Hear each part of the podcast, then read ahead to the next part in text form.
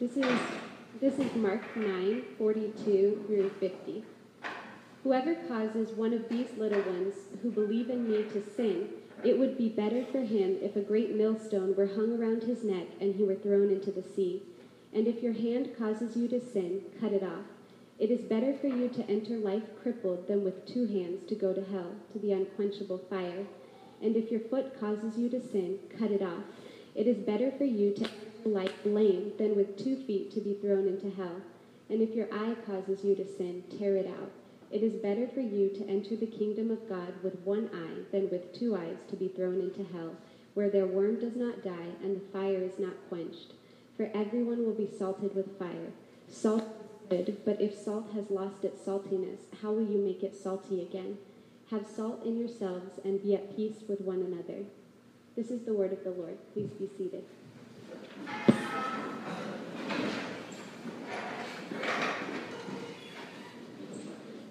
Hello, hello. You guys hear me out there? Yeah. All right, good deal.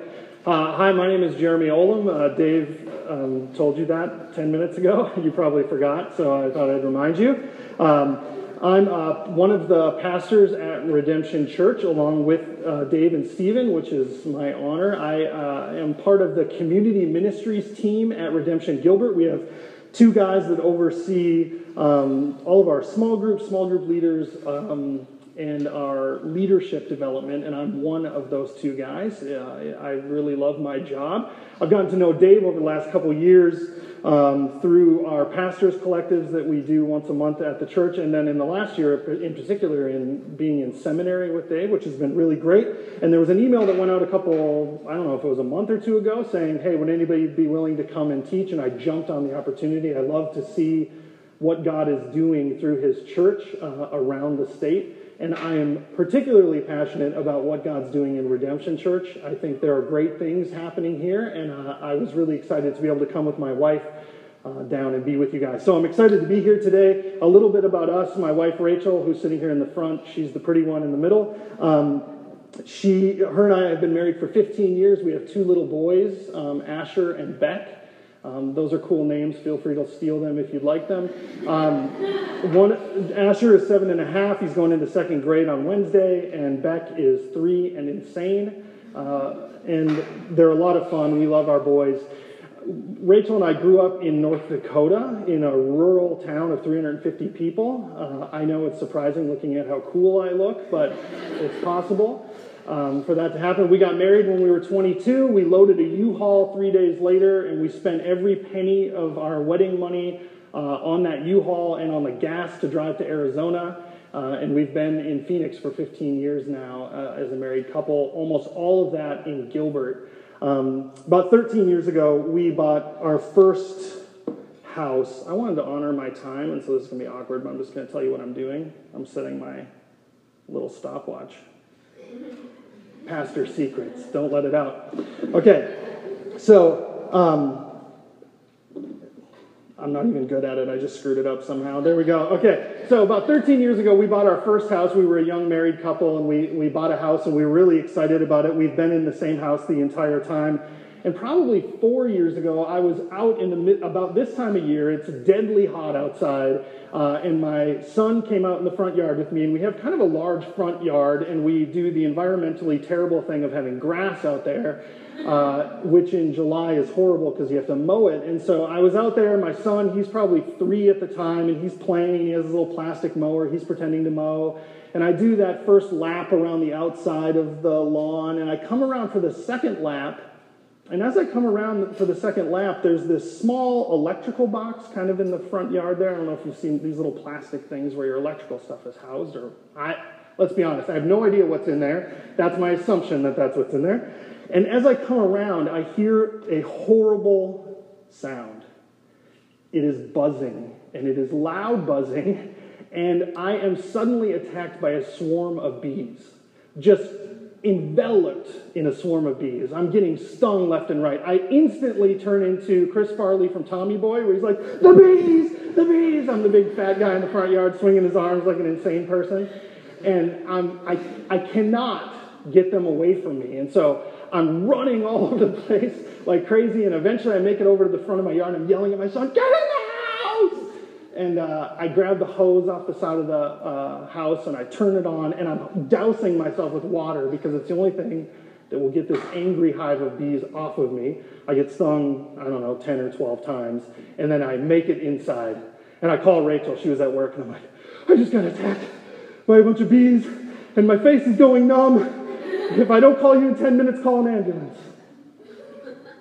It was a very exciting time. I'm fine, don't worry. It's okay. Now, what I had to do, after about a half hour, I gathered myself and I was like, oh, you know what? I left the lawnmower just sitting out in the front yard. I got to go deal with that. And so I opened the door and I go out in the front yard. And the, what I see is the lawnmower sitting alone in the grass and the cloud of bees attacking the lawnmower. And I just like stood there and watched it, and I was like, nope. And I went back in the house and closed the door, and that was it. So now I, I figure I have a few options on how to deal with the bees, right? I, I can do a couple things. Number one, I can ignore the problem, and I can say, you know what, this is just some perfect storm of coincidence. This is a one time issue that happened, and if I just ignore it, It'll be this one moment where me and the bees came together, a collision of fate, maybe you'll call it. It's not going to happen again. Don't worry about it. Except we all know that's not true. After all, my lawnmower's in the front yard. I have to go back out there. I'll probably get attacked by the bees again. Even if I wait a while, most likely the problem will have blossomed and now the beehive will become some kind of zeppelin of hate in the front yard and will produce more bees. Um, and I don't know, I'll walk into a death cloud the next time out there. So that's probably not a great option. The second option is I could try to make these bees a part of my life, right? I could decide, you know what, I like the bees. The bees are misunderstood in society. I'm sick of the way they judge bees. Be kind can't be all bad. Sure, they can be dangerous and they can hurt me, but after all, I'm smarter than them. I'm going to get some of that smoke in a can, right? And I'm going to calm them down and I'm going to bring them in the house with me. After all, bees produce something amazingly sweet and delectable called honey, and I like honey. I don't know if you guys have tried it, but it's awesome. I saw a documentary one time about these guys in Nepal that climb a cliff thousands of feet in the air to harvest rare honey from these honeybees, and these old guys get stung hundreds of times, and they've just trained themselves not to worry about getting stung by the bees. I could do that someday. And over, over time, you know, we'll just let the bees kind of overtake my life and become part of it. They, you, they will cover our house in honeycombs, and I'll get that sweet, sweet nectar anytime I want it. I'll just have to learn with the, live with the stings and hope they don't kill me. But boy, that delicious honey will be worth it, right? Now, the last option is utter annihilation.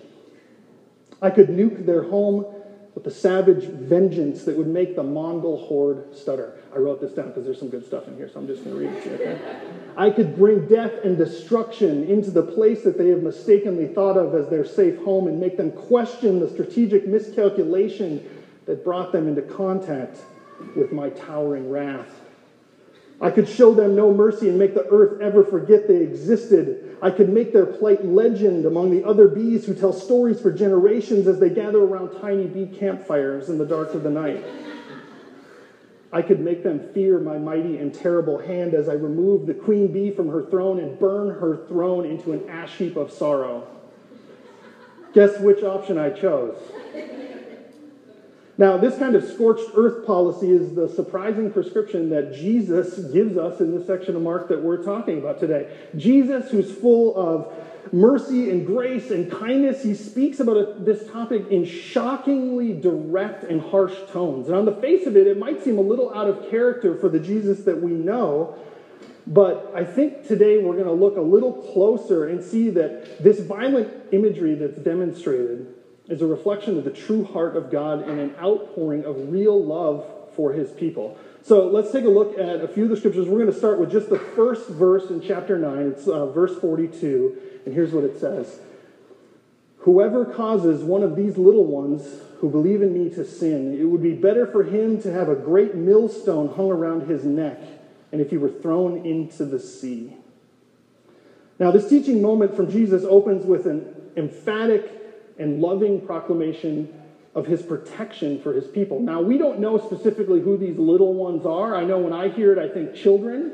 Uh, Jesus also had the habit of talking about his disciples that way, calling them these little ones as he was teaching them. So, either way, I think this applies. He's either talking about young children who believe and have trust in him or young believers who have faith and trust in him. And I don't think it matters because God's love for his people, the people that he's chosen out of all people of the earth, is famous and it's jealous and it's intense. In fact, in Deuteronomy 32, Moses wrote these words in a song for the Israelites in regard to Jacob, who God famously chose. And it's about God's love for him. And it says, He found him in a desert land, and in the howling waste of the wilderness, He encircles him. He cared for him. He kept him as the apple of his eye. God cares for the people that he loves, those that he's found in the metaphorical wastelands, the people that he's rescued and brought close into a deep protective relationship. He claims that they are the apple of his eye. Now, I don't know about you, but I actually didn't really know what that meant, so I did a little looking. Apparently, that's a really clever way of saying the pupil of your eye, right? Is the apple of your eye. So, God's using this this imagery of his pupil to demonstrate how closely he holds those that he loves. Later, the prophet Zechariah talks about what happens to people who attempt to harm God's people. And he says in Zechariah chapter 2 For thus said the Lord of hosts, after his glory sent me to the nations who plundered you, for, for her who touches you touches the apple of his eye.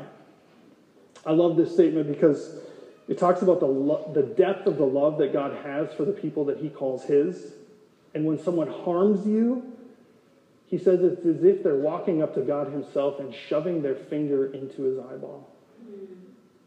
It's not exactly something I would recommend.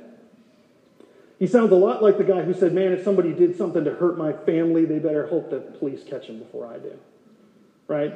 The guy who says, Well, I could never kill anybody, and then his buddy says, What if someone broke into your house in the middle of the night and they were going to hurt your family? And then they're like, Well, he better have his will up to date, right? Jesus says something very close into relation how God views the fate that will befall people who harm his family. His protection and love for his kids is deep and it's jealous and it's complete. And destruction and justice awaits those who mess with his kids, who mess with his bride. Now, Jesus is doing something here that more than being just violently poetic when he talks about the millstone. Um, I thought the mafia was creative when they invented the concrete boots that they'd throw people in the ocean with, but this is, this is not something that Jesus, Jesus just made up. He, he was referring to a well known punishment and condemnation that was handed down from the Roman Empire. The millstone that is being talked about is, is something that was used to crush grain and produce flour. Uh, often at home, you would have a very small mill uh, that, that the wife of the family most likely would use to grind small amounts of grain to produce flour to break bread for her family. The millstone in question that he's talking about is not one of these. Instead, it's a commercial millstone. It is massive. It is huge. And the only thing that can move it is a mule that has been chained to it to drag it in a circle. Now, the Roman Empire, as it expanded further and further, the overriding concern of the Romans was uprising, right? Revolt, insurrection. The one thing that Rome feared above all was an armed populace rising up against them to overthrow them for freedom. Something we taught the British all about, right? All right, USA. Sorry.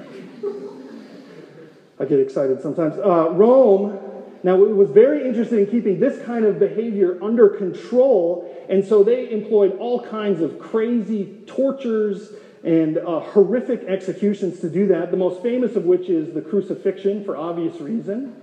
But it was not the only one. Uh, they were very creative in their brutality, and they had many means to induce fear and kill those who were attempting to war against the empire. And one of them is what Jesus is describing here. The disciples would have been very familiar with this type of punishment.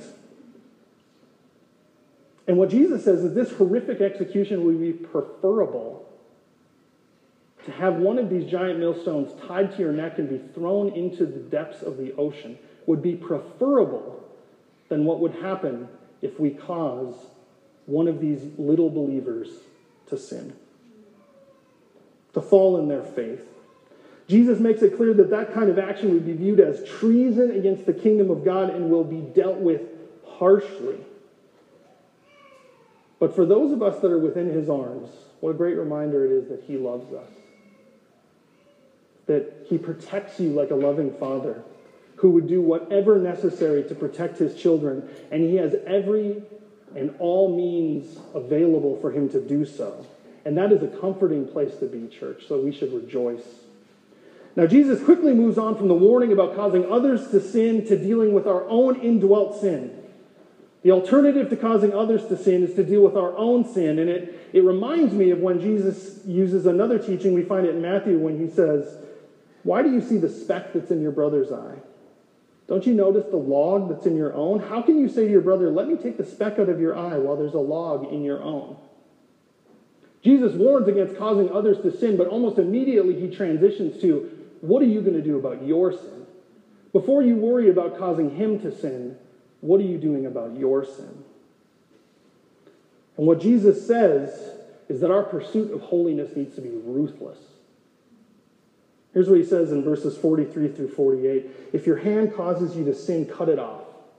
For it's better for you to enter life crippled than with two hands to go to hell, to the unquenchable fire. And if your foot causes you to sin, cut it off. It is better for you to enter life lame than with two feet and to be thrown into hell. If your eye causes you to sin, tear it out. It's better for you to enter the kingdom of heaven with one eye than to have two and to be thrown into hell, where the worm does not die and the fire is not quenched. I want to be clear right up front. The prescription that Jesus gives here is not to be taken literally. It's not an invitation for self mutilation. He's not start, starting some kind of weird amputation cult. Instead, he's emphasizing the drastic measures that a disciple should pursue in removing sin and sinful, sinful influences from your life. He calls for a no holds barred attack on sin and the sin nature of man, a steel cage ladder match to the death. Now, 500 years before Jesus was born, thousands of miles away, there's another empire that's rising. It's the great Chinese dynasties that are rising and ruling in the east. And among them, there was a great general, a military strategist, a philosopher that rose to prominence. His name was Sun Tzu. Uh, his thoughts on military strategy have been collected and long published in a book called The Art of War. You might be familiar with it. For 2,500 years, this book has laid out ideas and concepts for warfare that have been used by generals and business people, and it still has an amazingly large influence in the world. It's filled with many pithy thoughts and mindsets and stances about a successful approach to dealing with an enemy force. If Solomon collected thoughts of wisdom, of life and living, then this is the Proverbs of war.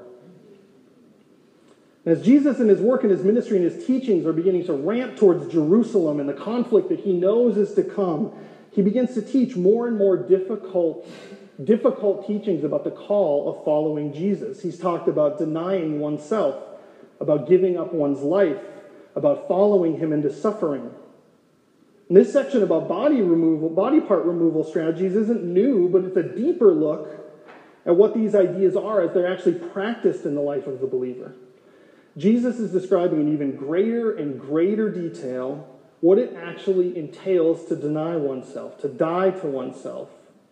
The expectation of real and quantifiable loss isn't something to be surprised about, but to be expected.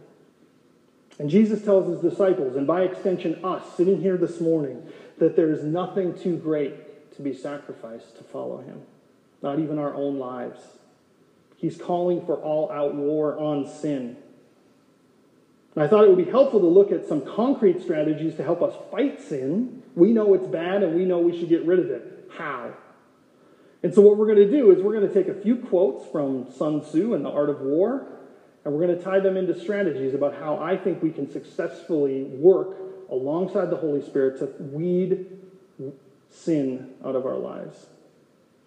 Here's number one He who wishes to fight must first count the cost. Uh, my son Asher, he's seven and a half. Uh, it seems like once a week we have this conversation. We're at the store. He says, Dad, can I get this insert toy, video game, bike, skateboard, whatever here? And I say, No. He says, Why not? I say, Because it's expensive. And he says, why don't you just put it on your credit card? Right? The problem here isn't that he doesn't understand it costs money, it's there's a complete misunderstanding of what real cost is. And the easy cost free gospel is a false gospel. A life dedicated to following Jesus looks like a life of putting your ego to death, to giving up yourself first. And the reason that we preach it is because Jesus preached it, and because we understand it to be true. Freedom is found in slavery when it's slavery to Jesus and to his ways of love. Life is found in death when it's death to self in the service of others. And what we do as a church is to call people to the counterintuitive gospel of giving up for gain. We pre- if we preach freedom without cost, then it's not freedom. Instead, it's slavery to unmet expectations, to an unrealistic gospel that doesn't exist, to false hope. When I was uh, the small town my wife and I grew up in, we went to our little elementary school that went up to eighth grade in this town of 350. We were in a very small class together uh, from the time we were in sixth grade. And uh, once we graduated out of eighth grade, we had one of these phony baloney eighth grade graduations, which everybody pretends is important and isn't in the least. But the next year, we went off to junior high in the big town down the road, which was about 45, 50,000 people uh, to Valley Junior High. And I had a dream that when I went to Valley Junior High, I was going to be part of the football team.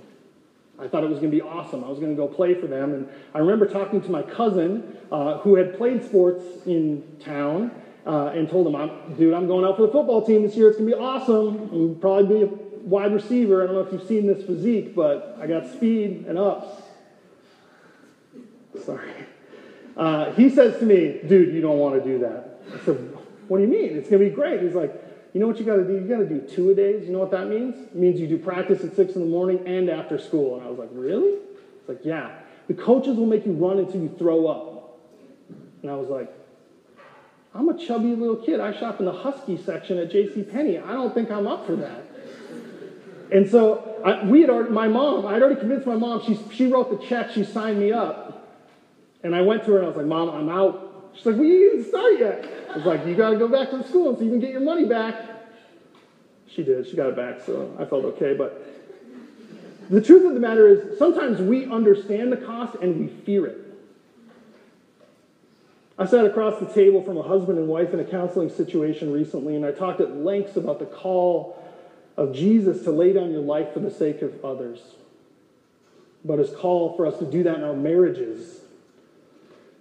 That the death of concern for defending my own value, we can find life in valuing our spouse above ourselves. And she looked across the table at me with tears in her eyes, and she said, I, I know that's what he says, but sometimes I'm scared of it. Sometimes I don't believe him. I don't believe that on the other side of my death is life. It was an incredibly honest assessment of her fear of understanding what the call of Jesus is and the cost associated with it. It's not always that we don't understand the cost, it's sometimes that we're just unwilling to pay it. But I think, you know, sometimes I think we talk too much about the cost of following Jesus without doing any actual cost benefit analysis, right? Uh, they just opened a new restaurant in Gilbert. Um, Gilbert is a sleepy little suburb out on the, you know, edge of the city, and they opened a Zinburger in Gilbert. So it's like, oh, Zinburger. All right, let's go down to Zinburger. That sounds great. And I open the menu, and it's like 14 bucks for a burger with no fries. I'm like, what?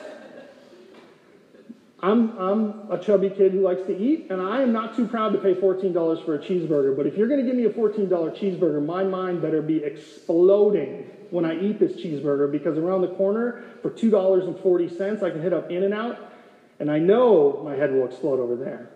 Zinburger disappointed me, but that's not the point. Uh, it's good for us to speak about cost, but I think what Jesus encourages here is a full discussion of the cost. Keeping your hand has a cost. Existing for eternity in an unquenchable fire. Keeping your foot has a cost to be thrown into hell. Keeping your eye has a cost to go to a place where the worms don't die and the fire never goes out. Holding on to our sin and the things that drive us to sin has a cost, the loss of our souls. We often talk about the cost that Jesus calls us, calls us to without ever admitting the cost of what staying where we are is. The most valuable thing in life is absolutely worthless if it costs you everything. Jim Elliot famously said, "He is no fool who gives what he cannot keep to gain what he cannot lose." We have to think of this as something akin to a retirement investment. That sounds a little small, and it, and it is, but we have to ask ourselves why would I ever choose delaying instant gratification with my money today to put it in an account I can't touch for 40 years? Because the reward in 40 years will be massive. That's why. Jesus stresses the infinite value of the soul. It's worth any cost, no matter how great. No price is too high. The other cost benefit I think that over gets looked is the immediate benefits of an obedient life. The world, and by extension, Christians, look at holiness like dinner salad. Right? Listen, I know it's good for me. Uh, I should probably order it. I should probably get the dressing on the side. It's going to be brutal, but I know it's going to make me better. Right? It's going to be good for me, but it's torture to live my life like this. That's a lie of the enemy that is aiming to defeat you on the battlefield. Fullness of joy is found in Christ and in his ways. Satisfaction is found in obedience. The reduction in pain and suffering in your life by living in righteousness is invaluable and often overlooked because it's hard to measure. What's the value of relational harmony? How do I measure it? What's the value of a grounded, solid family? What's the value of the care of marginalized people in our society? What's the value of a satisfied soul at rest with God? It's hard to quantify, but we should never forget that following Jesus is costly but a blessed way to live. It's worth the sacrifice today. The only investment in our life that is worth anything is putting all our eggs in the basket of Jesus. He's worthy of our praise, our lives, our sacrifice. He's worthy of your hand, and your foot, and your eye, should it come to that. It's the same equation that the Apostle Paul was working through mentally when he said this I count everything as loss because of the surpassing worth of knowing Jesus Christ, my Lord. For his sake I have suffered the loss of all things and count them as rubbish in order that I might gain Christ and be found in him. So, how does what we do actually avoid sin in our life, assuming we're not going to cut actual limbs off? Well, let's look at quote number two Do not swallow bait offered by the enemy. I know my mom and dad are probably going to listen to the audio from this sermon, so, mom and dad, I love you and I am sorry. Uh, my parents um, have a timeshare that uh, they got a really good deal on, and it was probably a very wise vacation choice. Timeshares are often not that. The, the deal that they got was a really good deal, and I was very proud of them. And they, they began to use their timeshare to go on vacations. Uh, and they went to this amazing resort in Mexico with their timeshare vacation. They traded and went to Mexico. You know, I don't know if you know how this thing works, but they go to Mexico and they're having this great thing. And then the timeshare people um, come to you and say, Hey, would you like to hear our timeshare presentation? Now, nobody's going to say yes to this because who wants to spend two hours of their life being sucked away into this? So, what do they do? They offer you something awesome. Now, I don't remember the exact details of what they offered my parents. We're going to say it was a two hour jet ski rental because that sounds like something I would do. so, they offer them something that gets out there. And by the end of this deal, they have purchased a second timeshare. That's why I apologized. if you can't avoid the bait, don't get in the game. Okay? Sin almost never arrives fully born in the life of the believer. You don't suddenly wake up in a bank with a gun in your hand and a duffel bag full of money and go, oh, geez, how did this happen? This is weird, right? No, sin is courted and thought about and planned and encouraged in our hearts. If sin presented itself as the fully formed, horrific, egregious beast that it is, we'd run from it and avoid it. If on the way home from church you stop for dinner and someone comes up to you and says, Hello, I'm interested in having a sexual affair with you today, it will destroy your marriage, damage your children forever, and uh, drive a wedge between you and God. Most likely, this will end very badly, probably with you in a depressed state and all alone. Are you interested? Here's my number. Right? You're going to say, um, no, that sounds terrible. But that's not the way that it happens. The enemy is more cunning than that. There is bait offered, there are traps laid, because it's much easier to fall for small doses of harmless flirting in the office over the course of months and months. It's easier to fall for the small mental fantasies of a better, more exciting life. It's like the dollop of peanut butter smeared on an unloaded mouse trap that the mouse eats and doesn't get killed. And so he comes back the next day for more and doesn't get killed.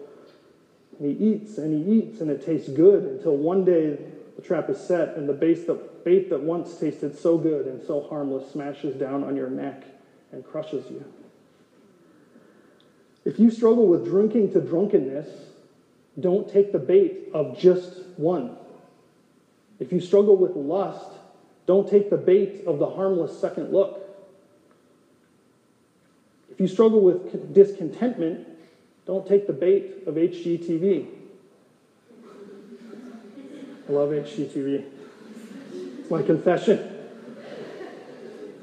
Be wary of not just the sin, but of the small, subtle lies that lead you into the snare.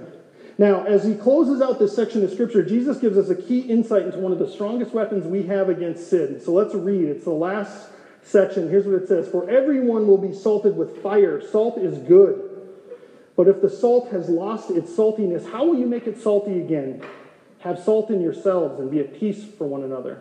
Now, salt was a huge part of, society, of Jesus' society, not just for flavor and high blood pressure like we use it, um, but for preservation and purification. Uh, and here Jesus is telling the disciples that one day everyone would be salted by fire. What does this mean? Well, he's talking about a purification of judgment, that in a moment all that is good will be preserved and all that is evil will be destroyed and burned off, and it is coming for everyone. He tells us that salt is good, but only as long as it is useful for what it was designed to do. And if it loses the very property that makes it valuable, what value does it have? Church, if we are not a people that are set aside in our own pursuit of righteousness, then what good can we be? We have to encourage and edify each other in the pursuit of avoiding sin. And if we fail to do that, to help each other do that, then what are we here for? The church is our base, our place, our safety, our encouragement. And if we can't encourage each other and charge each other with the pursuit of love and holiness and following Jesus, then we might as well join the Elks Lodge and make some friends over there. Because their social club looks a lot more fun than what we're doing. We must remain salty. So let's look at quote number three foreknowledge cannot be received from ghosts and spirits, cannot be had by analogy, cannot be found by calculation. It must be obtained from people, people who know the conditions of the enemy. When I was a kid, there was almost nothing cooler than Mike Tyson's Punch Out. Uh, I'm old, I admit that, uh, but it was, it was awesome. I was Little Mac, and I was fighting all these amazing fighters, hoping someday to get to Mike Tyson at the end. Now, every time you fought a new fighter in the game, he would have some shtick, right? He would have, he would, the first time you fought the guy, he would pummel you into sand. And you'd go, man, what, what in the world? I don't know what it is. And what you had to do was figure out his pattern. Now, I could sit here and bang my head against the wall trying to figure out his pattern forever, or I could call my buddy who had Mike Tyson's punch out and be like, dude, what do I do against King Hippo? Be like, wait till that chubby guy lifts up his arms, and then boom, boom, boom, right in the belly, right? That's how it would work. And so he was my advisor because he had been there before. The salting provided within the church is in display in this idea, right? If we're going to be effective in the fight against the enemy, we have to do recon work with those who are familiar with the patterns and habits of the enemy. We have to find those who have fought the enemy before. Those people might be bloodied and bruised and maimed by the battle. But they've seen what we must know. They know where the dangerous places are. They know where the enemy lurks and waits for his prey. They know what weapons are most effective in the fight because they've used a lot of them, and most of them probably failed. They know where to find rest from the battle when you're weary. We have to look to them to find hope that although the war might not be over until our death, that battles can be won. Church, we're filled with people that share your same struggle. Your struggle and your fight is not unique. The unique opportunity that the church has is to share the intelligence of the enemy, his movements, his schemes, to point out the places of ambush. And if you're serious about fighting sin, but you've never talked to anyone about your sin, then you aren't serious. The enemy is strongest in your life when you're isolated in your fight, when he's able to keep you in the dark, when you're fighting all of your fights for the very first time, feeling alone in the battle. You can take the knees out of sin by bringing your battle into the open, revealing the fight to a trusted friend within the church, and share strategy. Seek to become allies with battle veterans who have been there before you in the war for your soul. The last quote is this number four.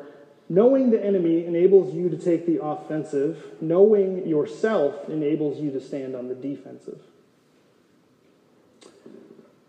I'm a little bit sad because American Idol's being canceled. Now, in full disclosure, we ha- we're part of the reason that American Idol's been being canceled because we haven't watched it in like four or five years, but just like the rest of America, apparently. Um, but I really did enjoy when people would try out for American Idol.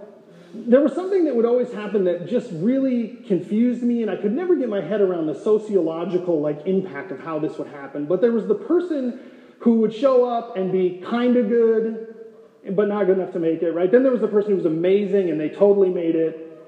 Then there was the person who stunk on purpose and it was funny because they wanted to get on TV. Then there was this weird person who was terrible, but really, legitimately, like in the depths of their being, thought that they were Mariah Carey. Like, how does this happen? I can hear myself sing in church. Like, I know I'm no good. These people couldn't figure it out. They lied to themselves about who they were. They were delusional, right? The best offensive attack on sin in your life will never completely remove the threat. Our enemy in the war on sin will always be waiting, ready for you to rest, ready for you to become complacent, and ready for you to be overconfident. And you have to be vulnerable in places, you will be vulnerable, most vulnerable even, in places that you didn't even know you were vulnerable. It is absolutely crucial that you have someone trusted in your life who knows you well enough to help you know yourself. You can't go into battle like a caterwauling American Idol contestant thinking that you're all that when you're not. You have to open yourself up to someone who will tell you when you need help and where you need help, where you're vulnerable, where they see sin creeping at the edges of your life, looking to gain a foothold. Your pride is never easy for you to see, but it sounds like a sore thumb to someone who's close to you and loves you. Why do the worst arguments you have get generated from your family and maybe specifically your spouse? Because they know you best. They know your weaknesses. You are the most exposed before them. And that's an uncomfortable place to be. They see the ugliness that lurks below you. They see the soft spots where you're vulnerable. And we have to welcome that kind of look into our souls. We have to ask for help to see those weaknesses so we can address them, so we can weed out sin, so we can seek the Holy Spirit's help in seeing the chinks in our armor. We have to find a trusted, salty friend within the church and invite them to point out your soft spots. It's the only way to strengthen your defenses. Church, I believe what Jesus taught is true that the fight against sin is vital to our health as Christians but the cost is worth it no matter how high it might seem in the moment. And we have to pray that the Holy Spirit would empower us in the fight against sin at the deepest level of our hearts. Pray that God would move in us and give us wisdom and strength to fight because the battle's worth it, because Jesus is worth it. Now, for those of you in the room who have failed your fight, to those of you that are failing, to those of you that are in despair because you fought hard and long and still struggle with the same battles in your life. To those of you that think, I can't possibly be talking about your sin because it's too hard, it's too resilient, it's too real, it's too stubborn, it's too ugly. To those of you that are saying, I might never win. My message for you today is one of hope. Because the God who created all things and sustains them with his word knows you. And He knows your story and He knows your fight. He knows your failure. And in spite of it all, He loves you more deeply than you can imagine. He loves you in spite of your failure. And because of his incredible love for you, he has pulled you close to him, in close into his deep, warm embrace. And there, in the safety of our Father's care, he says this I know. I knew. Before I spoke the first light into being, I knew. I knew of you and of who you would be. And I knew how you would struggle and how you would fail, and I loved you anyway. I loved you so much, I made a way for it to be right. His name is Jesus. Don't worry. The condemnation, the accusing guilt, the punishment, the wrath that you fear will not fall on you because it already fell on him. He never failed, but he took his, your failure for you. So trust in him and rest. And fight again tomorrow because you're loved. Let's pray.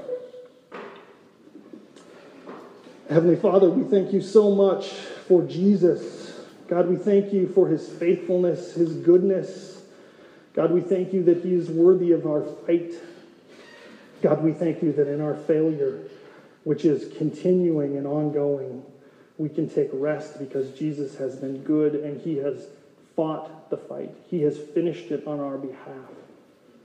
God, thank you for Jesus. We love him. We pray this in his name. Amen.